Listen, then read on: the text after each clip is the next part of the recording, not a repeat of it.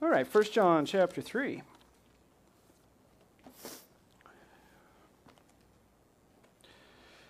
And it says, beginning in verse 16 By this we know love, that he laid down his life for us, and we ought to lay down our lives for the brothers. But if anyone has the world's goods and sees his brother in need and yet closes his heart against him, how does God's love abide in him? Little children, let us not love in word or talk, but in deed and in truth. By this we shall know that we are of the truth and reassure our heart before him. For whenever our heart condemns us, God is greater than our heart, and he knows everything. Beloved, if our heart does not condemn us, we have confidence before God, and whatever we ask, we receive from him, because we keep his commandments and do what pleases him. And this is his commandment that we believe in the name of the Son, Jesus Christ, and love one another, just as he has commanded us. Whoever keeps his commandments abides in God, and God in him. And by this we know that he abides in us, by the Spirit whom he has given us. Okay, so a rather large portion of Scripture here this morning, right? Uh, so, what has John been doing for us? John has been laying out for us these two categories, right? Those, those who are in the light, those who are in the dark, those who are children of God, those who are children of the devil. And as we looked at last week, we looked at Cain and Abel and how we should not be like Cain and uh, that we should be loving our brother. And what does that love look like? Well, it, it, seems as though John continues on that same trajectory this morning, doesn't he? He continues to say, and here's what that love looks like. Here's what it is to truly, genuinely love. If you are to love, it ought to be resembling the love the Father had for you. And he continued to presses that point. So let's look at verse 16. By this we know love, that he laid down his life for us. And so, a consequence of that is that we ought to lay down our lives for the brothers. And so let's stop right there. If you have been loved by God, then you have experienced the very love of God. If you have been loved by God, this means that you have understood the love of God in Jesus Christ. Which of us have been loved by God? Well, John's audience was confused in this matter, weren't they? There are people who left the church and started believing completely different things. And so the question was, what's happening here? And so John is very pastoral. And he's saying, listen, I need you to understand something. I need you to understand how it works and what the children of God truly look like. And so let's not so much con- continue to look out there and say, what about them? What of them? What's going on with them? John always brings it back, doesn't he? To your heart. I think there's an encouragement for us right here. In that as we hear the Word of God, as we hear sermons preached, I know, let's all admit that our temptation is to say, see, See what I'm saying? That's exactly what I was telling you yesterday. Did you hear him? He said it. I didn't say it. You, he said it. But it's the same thing I told you yesterday. I, I just wish that you would listen. I just wish that you would get it. Myself, I, I've arrived. But I wish that you would listen to what he's saying. Listen to what the Bible has to say and just do that. And then everything would be fine. The temptation, really, for us and it's not that we should never consider others, certainly. But John's heart is that his audience would be evaluating their own hearts because he's directly talking about our hearts here. He's saying, if your heart condemns you in this matter, who's he talking to? The heart of the church or the hearts of the individuals that compose the church? Of course, he's talking about the hearts of the individuals, isn't he? I wonder this morning if you're in here if you know what it is for your heart to condemn you. Do you know that feeling? Do you know what it is for your heart to convict you of sin? I have to tell you this morning that if you don't know what it is for your heart to convict you of sin, then you do not have the Spirit of God in you because that's what He does. And if you don't have your heart convicted of sin, it means that you've not experienced the love of God. Because if the love of God is in you, what it means is that you will hate sin. There it is. If the love of God is in you, you're going to hate sin, not love it. And if you hate sin and yet you do sin, what's that going to happen? What's going to happen inside that, that conflict that, oh, oh, I hate that I did that? And more than that, it's mournful to your Creator that you have just disobeyed. I, I hate that I did that again. Lord, forgive me. Your heart grips you. What John is going to tell us is that what you must understand is that God is greater than your heart. Does that mean? By this we know that he lay, by, by this we know love. Here's, here's the great picture of love. You want to know what love looks like? Look to Jesus Christ. He laid down his life for you. Why? Because you were so good that he wanted you to be part of him, and so he purchased you. Uh, it had something to do with you, it had nothing to do with you. But instead, he laid down his life on your behalf. You didn't earn it. You weren't good enough for it. You didn't deserve it. But he did it for you out of what? Out of his great love for you. In the midst of your rebellion to him, he loved. And this is what we learned last week about Cain and Abel, right? Is that your brother despises you, and yet you're supposed to love him even though he does things that are better than you. You need to love him anyway and say, Good for you, rather than I hate you. And so, what we see here is a great picture of Jesus Christ laying down his life for us. And so, if you have experienced that in your heart, if you know that you deserve to lay your own life down because of what you have done, and yet Jesus took your place, it's going to change you. It's going to change you completely because you're going to have been loved. Does being loved change a person? If you are loved, does it change you? If you are not loved, does it change you? Being loved changes a person. Understand this no one has loved you more than God Himself. But the issue is that not all understand the love of God, not all comprehend the love of God. The reason being, they have not experienced the love of God in Jesus Christ, which only comes by regeneration, by the Spirit of God in your heart and in your mind so as to understand. That's in the darkness and in the light, right? In the darkness, you don't comprehend those things, you don't see them, you don't get them. But in the light, you see them and you get them and you understand and you comprehend. And the more and more you understand, the more it makes you fall down on your face and admit that God loved you more than you can understand. So, how does this change us? Well, it ought to change you at least in this way that you lay down your life for God's children. Given that we are all alive this morning, you've not yet done that. Right? Or is that not what he means? Maybe that's not what he means, or maybe it is. Maybe we should look at the text and see the example that he gives of what it looks like to lay down your life. He's going to start talking about worldly possessions being shared. But could it mean literally laying down your life for someone else? Think it could. I mean, I, I guess I, I, kind of get that feeling because uh, there, there is not even an ounce of hesitation with my wife and my three daughters that if what it took was me laying down my own life for their life, I, I wouldn't even th- I wouldn't even consider it. Fine, do, right now, do it. I, I don't need to think about that. I will lay down my life gladly for their life. No doubt about it. But God so loved you that he laid down his life for you. And what John is telling his audience here is that if you would love the way that God loves, would you not at least be willing to share your possessions with someone?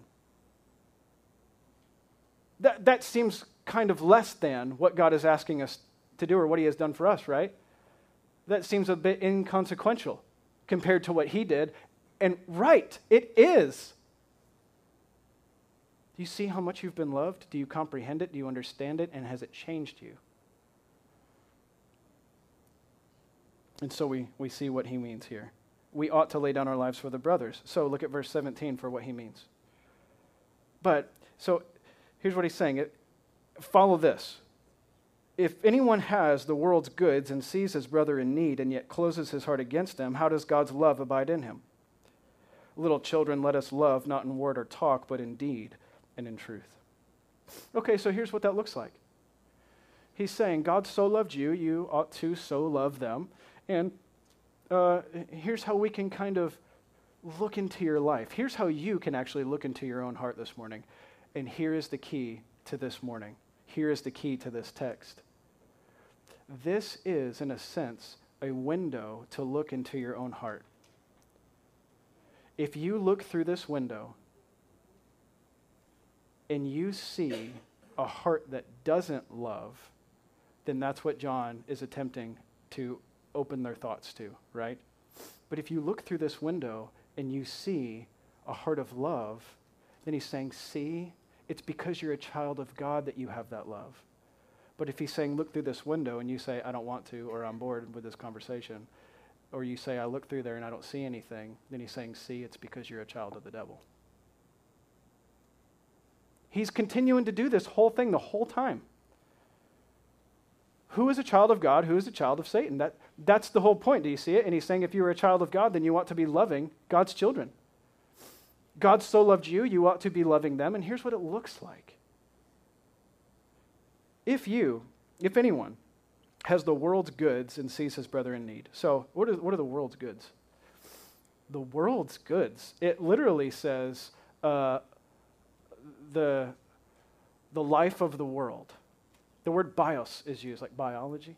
The, the, the life of the world. If you have the life of the world, what does, that, what does that mean? If you have those basic necessities of life.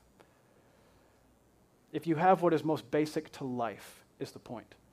And in Scripture, uh, Paul says, if we have food and clothing, with these we will be content. Right? And then in James, he begins to tell us, he says, if anyone sees his brother or sister lacking in daily food or in proper clothing. And so, in a couple circumstances, we see that food and clothing are basic necessities of life. If you want those exact references, I will at some point have my notes available to me and I'll give you those references. I don't know them off the top of my head. I know one was from Paul and one was from James. And so, if we, if we can uh, see the basic necessities of life, what it's saying is, you know, the way the basic necessities of life have, have been identified actually change depending on your context. Because would we identify a vehicle as a basic necessity of life, for example? What about sanitation, like having access to a bathroom? About internet? Would you identify that as a basic necessity? Donnie would not, emphatically. So, would you, what would you really, what would you identify as a basic necessity of life? Because if we identify too many things as basic necessities, we will all of a sudden see ourselves as needy ones. Do you see that? I don't have internet, and they do. I don't have a newer car that doesn't have any problems, and they do. And no one's given me one. See? They don't love me. Do you get where that could head? All of a sudden, I'm the needy one, I'm the needy one, I'm the needy one, I'm the needy one because no one will give me what they have. Because you have identified improperly the basic necessities of life, and you feel entitled to things. What are we entitled to? What are you entitled to? There's one thing that you're entitled to wrath. Yeah, that's what you're entitled to because that's what you deserve. You deserve punishment for your sin, but you didn't get that. You got breath in your life today, and you don't deserve it. But yet, to sustain human life, clothing and food is what is on John's mind, no doubt. And so, a brother or sister looks at another and says, You literally don't have any food to eat. Or the food you have is not healthy for you. You need food. You need food. And I look at them and I say, I have, I mean, I don't have like a storehouse of food or anything, but I've got more than what we need. Does anybody in this room throw food out? you have more than what you need then. Do you have choices when you open your kitchen cabinets? You have more than what you need then. What are we going to eat today? I haven't been to the grocery store in a while. It's going to be beans. You know, I don't, I don't know. Maybe, maybe that's not how you operate. But we have the goods of life, those basic possessions, and yet we look and we see someone else and we say, You don't have that, and I do, but I don't care enough to do anything about it. And you've closed your heart against that person. This is the window that John wants you to open, to peer through this morning. Look into your heart and really evaluate it and say, if there is someone in need, and we can even kind of expand this, can't we? Because really, if someone is in need and it is, is within your grasp to help them, it's reasonable for you to help them. By the way, a basic principle of, of helping in these circumstances is this is that you don't give so that you yourself become the burdened one, right? Paul, Paul tells us this. He says, I'm not saying that you give and you become yourself burdened, but I'm saying you give out of your abundance. Because think about how that would work. You're the needy one, I'm going to give you all the food I have. No, I'm the needy one. And they look and they say, oh, and so they give it back. And they say, oh, good, but no, you're the needy one. And they give it back. Do you see the trap you get yourself into? So, how can it be that we give everything and have nothing ourselves and become needy and then depend on someone else?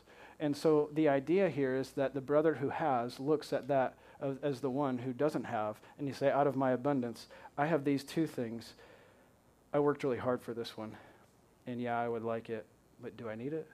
You do need it, and so here. Not expecting it in return, not expecting a reward, but just giving it to give it because I want to. Why? Because God loved me, and God gave me something when I had nothing. What did God give you when you had nothing? What did God do for you when you were needy? What were you in need of? What did you need? You were poor, wretched, pitiable, blind, and naked, and you didn't know it. You were lacking the basic necessities of what kind of life? Spiritual life. You had nothing. And God, in His love, looked at you and said, But I will give you everything. This is the way God has loved you, and so it should change your heart. If you are a child of God and have been loved by God in this way, it will change your heart to want to be a giving person. I will give you what I can. It doesn't mean that you just give and give and give and give and give, and all of a sudden, there are so many things to balance here, right? Because then all of a sudden, it's like, well, I don't know. Uh, I give them so much, now they don't even want to work. I'll just, I'll just go to Linda Dean. She'll give me what I need. I don't, I don't need to do anything. Or whatever. But you get how you can kind of enable someone to continue on a path that is not prudent and is not wise. So there is, we have to weigh the balances, right? The right weigh the scales on that. But the idea is this what, what is his point? You close your heart against them. Do you see the point? It doesn't say, and you close your wallet to them, or you grip your coins harder, or whatever it may be. But no, actually, your heart doesn't even want to do it. You don't even care that they're in need. What a difficult situation to be in. But I don't care. Not the heart of the believer. That is not the heart of the believer. The believer's heart, the one who has been loved by God, doesn't operate on those terms. They see themselves as being poor and yet given everything. And so when I see you as in need, I want to help you because I've been loved so much. My Father has taught me how to love. And so I want to love. And so we give. And then he says in verse 18, Little children, let us not love in word and talk, but in deed and truth. Hey, I mean, if I were to say, hey, do you want to give to this need? Yeah, that, I mean, that sounds great. Let's do that. That's, uh, that's such a good, a good thing. Anyway, I guess I'll see you next week.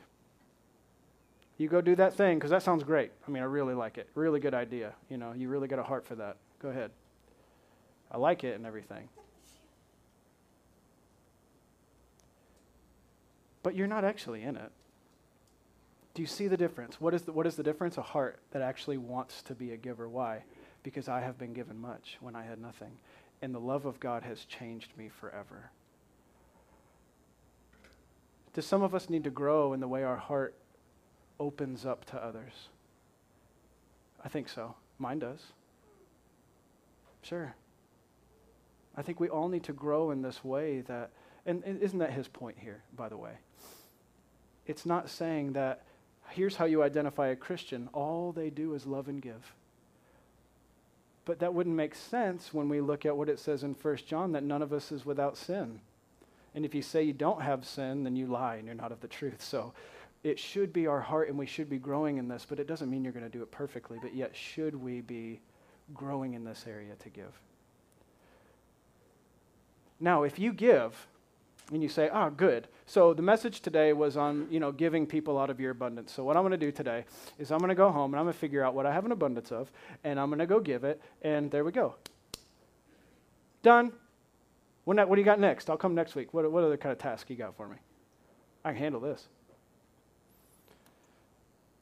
No, that would be much like Cain, who gave his offering not out of his first and best and not with a heart of faith toward God, but as just an action lacking in faith. It wasn't actually worship because if your heart is not in it and your heart is not a heart of faith, then it is not a true act of worship.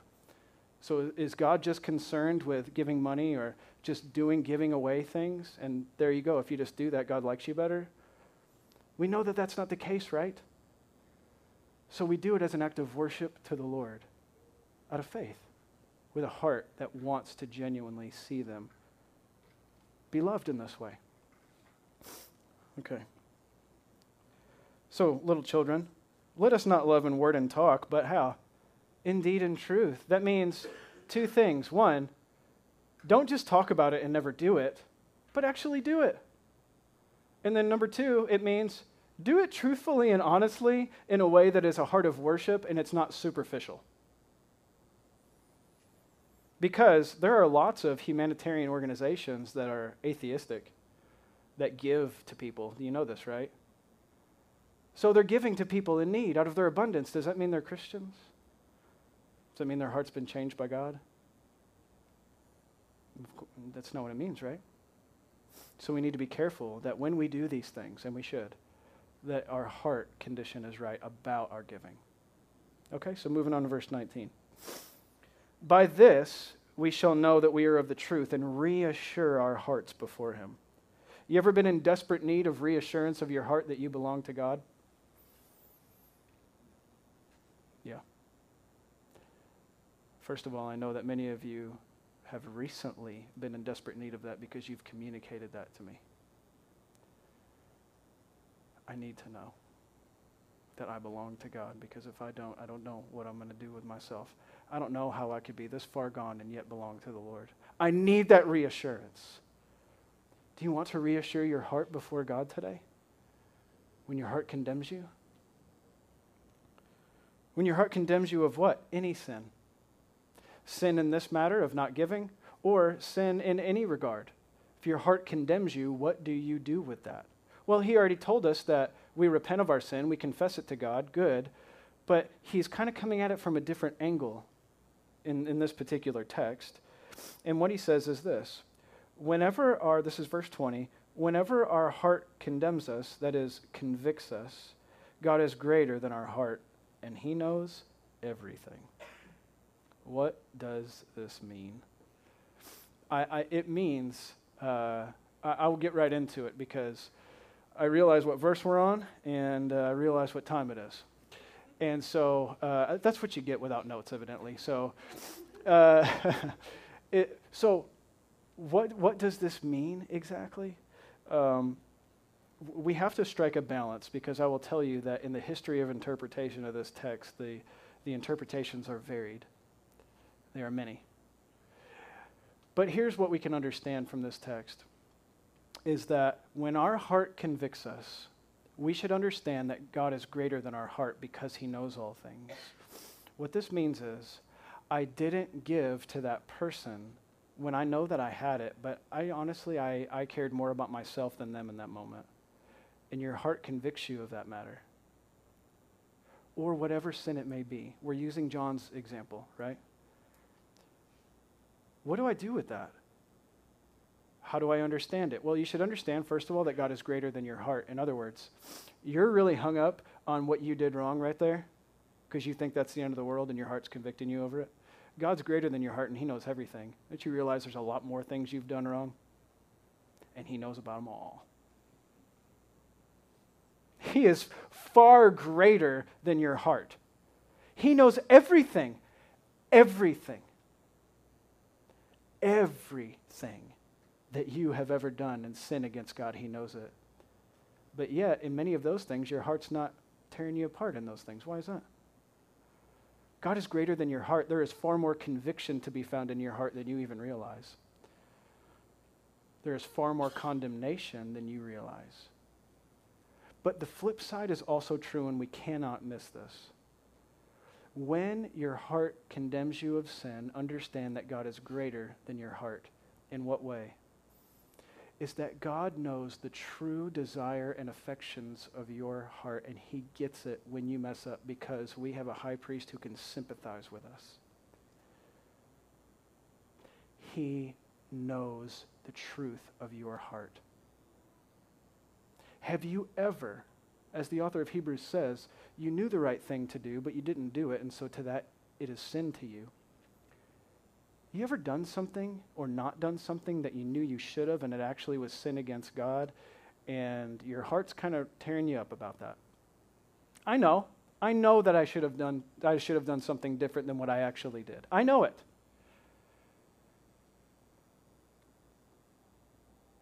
And I know that it was sin against the Lord. I, I know.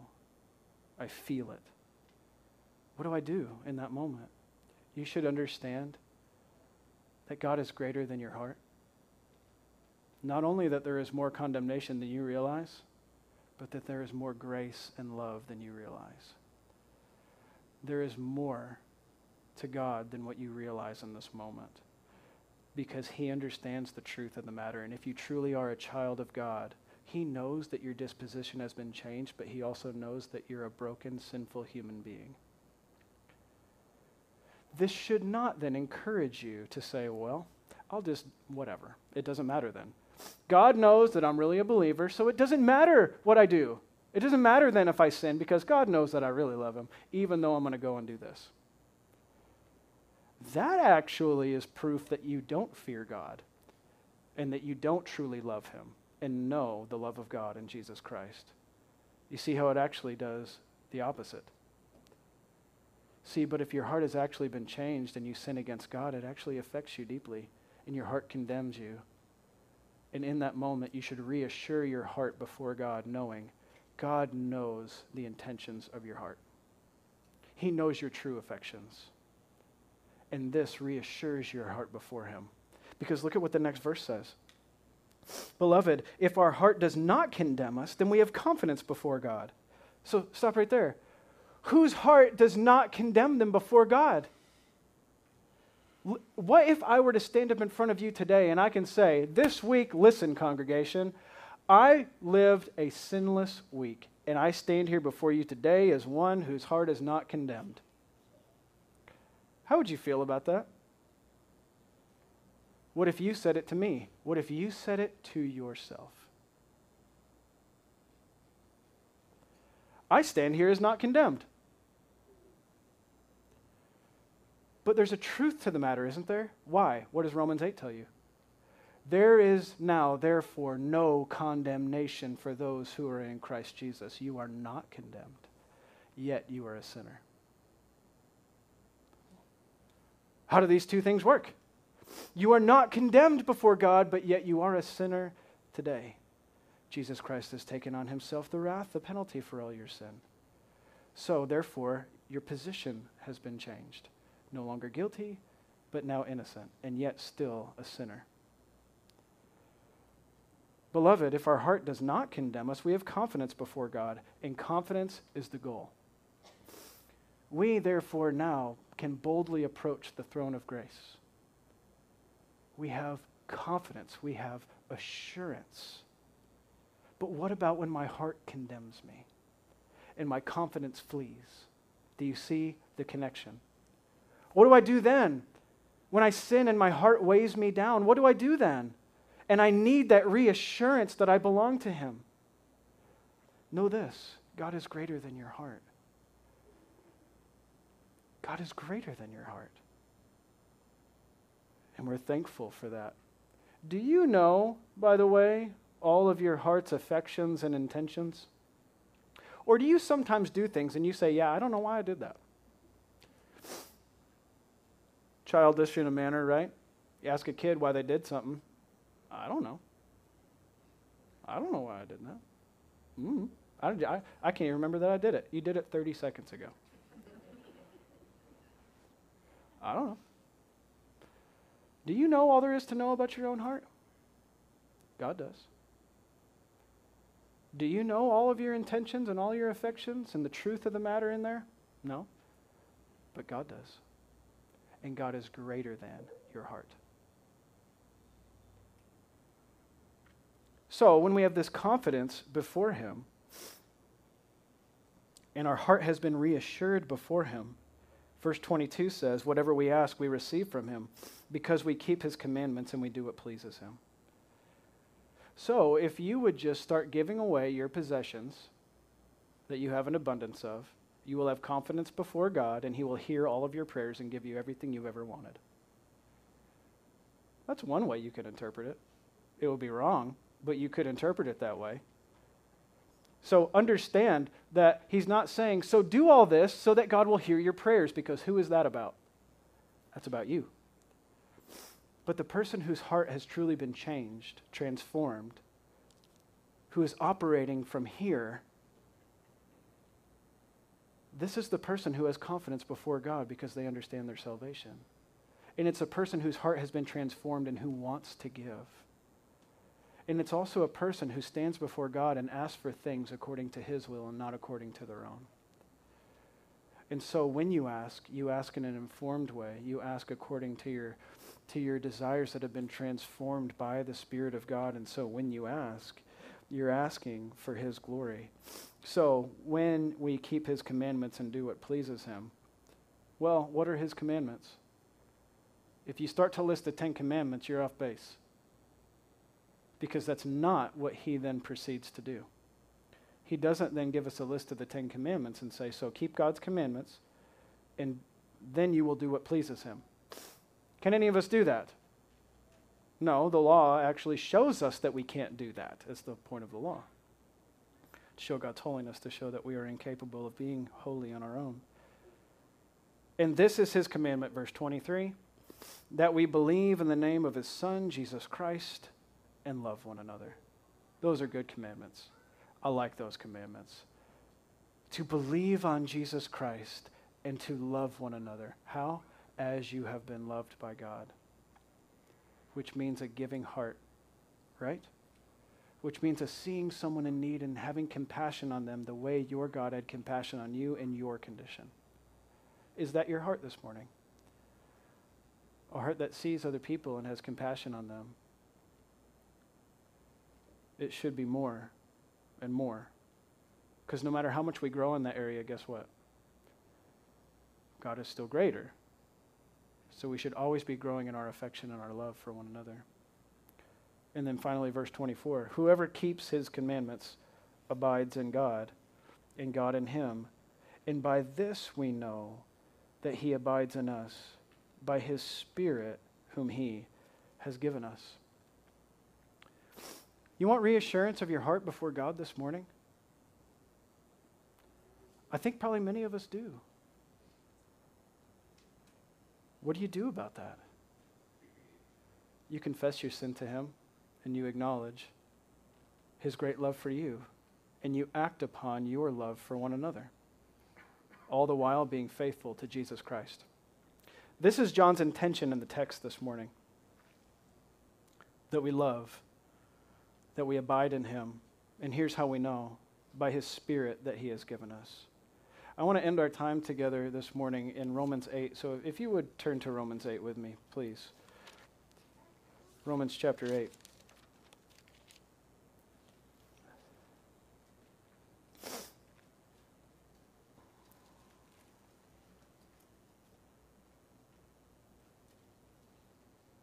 Beginning in verse 1. This is a text that you're very familiar with, but please read it within the context of what we've discussed this morning. Okay? Verse, verse 1 in chapter 8. There is, therefore, now no condemnation for those who in Christ Jesus. Hey, what does that do to uh, your confidence? Does that give you confidence before the Lord? If you are truly His. How do I know that I'm a child of God? Well, it will evidence itself in love for the children of God. Verse 2 For the law of the Spirit of life has set you free in Christ Jesus from the law of sin and death.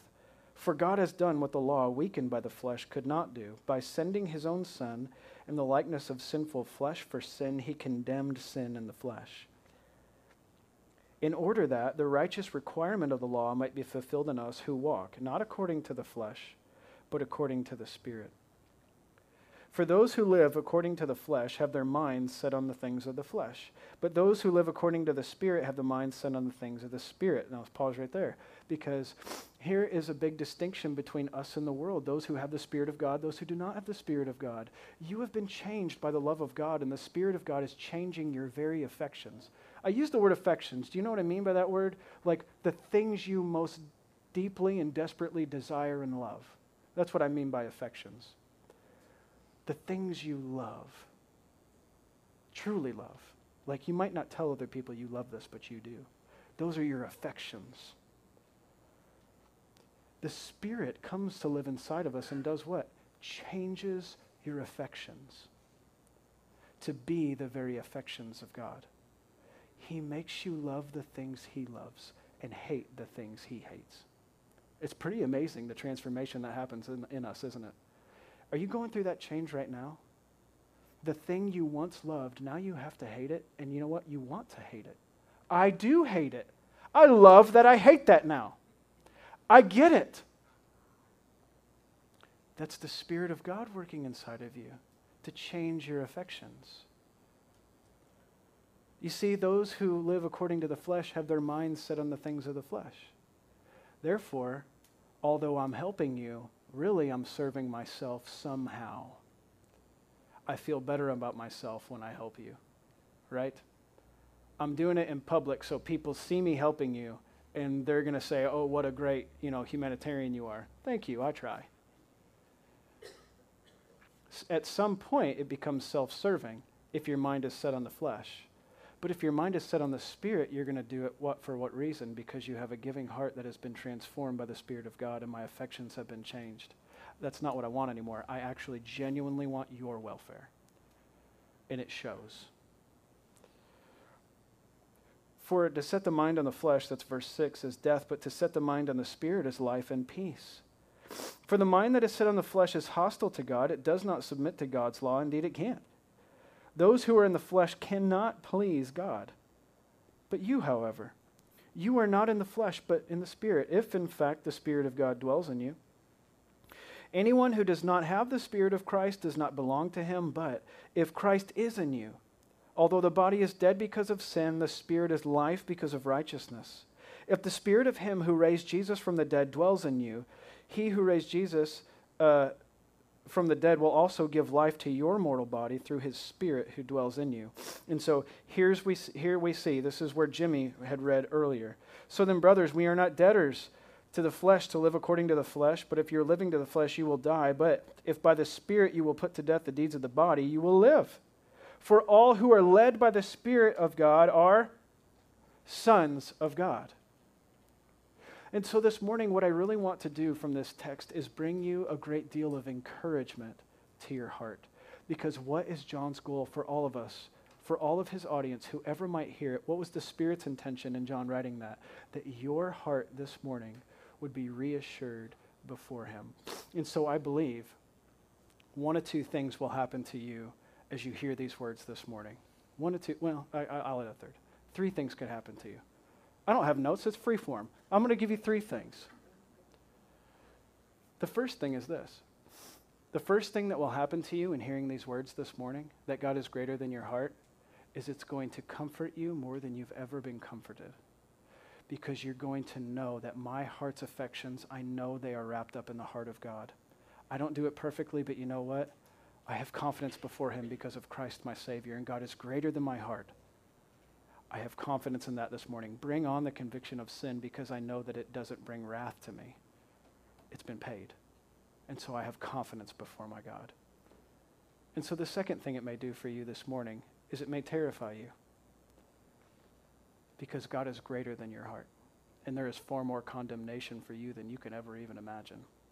You think you did one thing wrong, two things wrong, you got a behavior wrong, you need to change your speech, you need to quit drinking, you need to quit smoking, you need to quit, keep adding to the list. There is more than you know. God is greater than your heart, He knows it all. And I hope that if you have not experienced the great love in Jesus Christ, that that does terrify you in the sense that you do not want to experience the wrath of God. He knows it all, and it will all be paid for, either by Jesus Christ or by you. And so the third thing this may do for you this morning is bore you to death. But I want to tell you this morning if a conversation about loving other people and being loved by God bores you to death, maybe you ought to check the condition of your heart. I'm not saying that is anyone. I actually don't get that impression this morning. Sometimes I do, but not this morning. Because talking about the love of God reassures our heart, doesn't it? Talking about the grace of God reassures our heart before Him. Let this encourage you to be loving and giving as God has been loving and giving toward you. And have confidence before God that even when you fail in that matter, that He knows your heart. And so, confess to Him that sin, repent of it, and move on. That's what we do. It's an encouragement to us. Keep moving forward, keep loving. When you love, you might not get the kind of response you want. We've talked about this in the gospel or, er, or er, in the book of John so far, haven't we? First John is that the way you love might not be the way someone wants to be loved. You, I remember, I don't know. I don't have notes. So I'll, I'll, I'll end with this probably. So you could, you could spend all this time, you could spend all this time thinking about a person in need, right? Whoever it may be, I see that they're in need and you think to yourself, what can I do to be of love and help to them and give of myself to them? And you spend all this time preparing, buying stuff for them, packaging it up, making it real nice, and like going out of your way. Hey, are you at home? I'm going to bring you something. You know, and it's like, eh, I'm going way out of my way here, and you get there, and it's met with, okay, all right. Yeah, I mean, thanks, I guess. I don't really care. I don't really drink that. What's the date on that stuff? I mean, if you're laughing right now, maybe you've experienced this.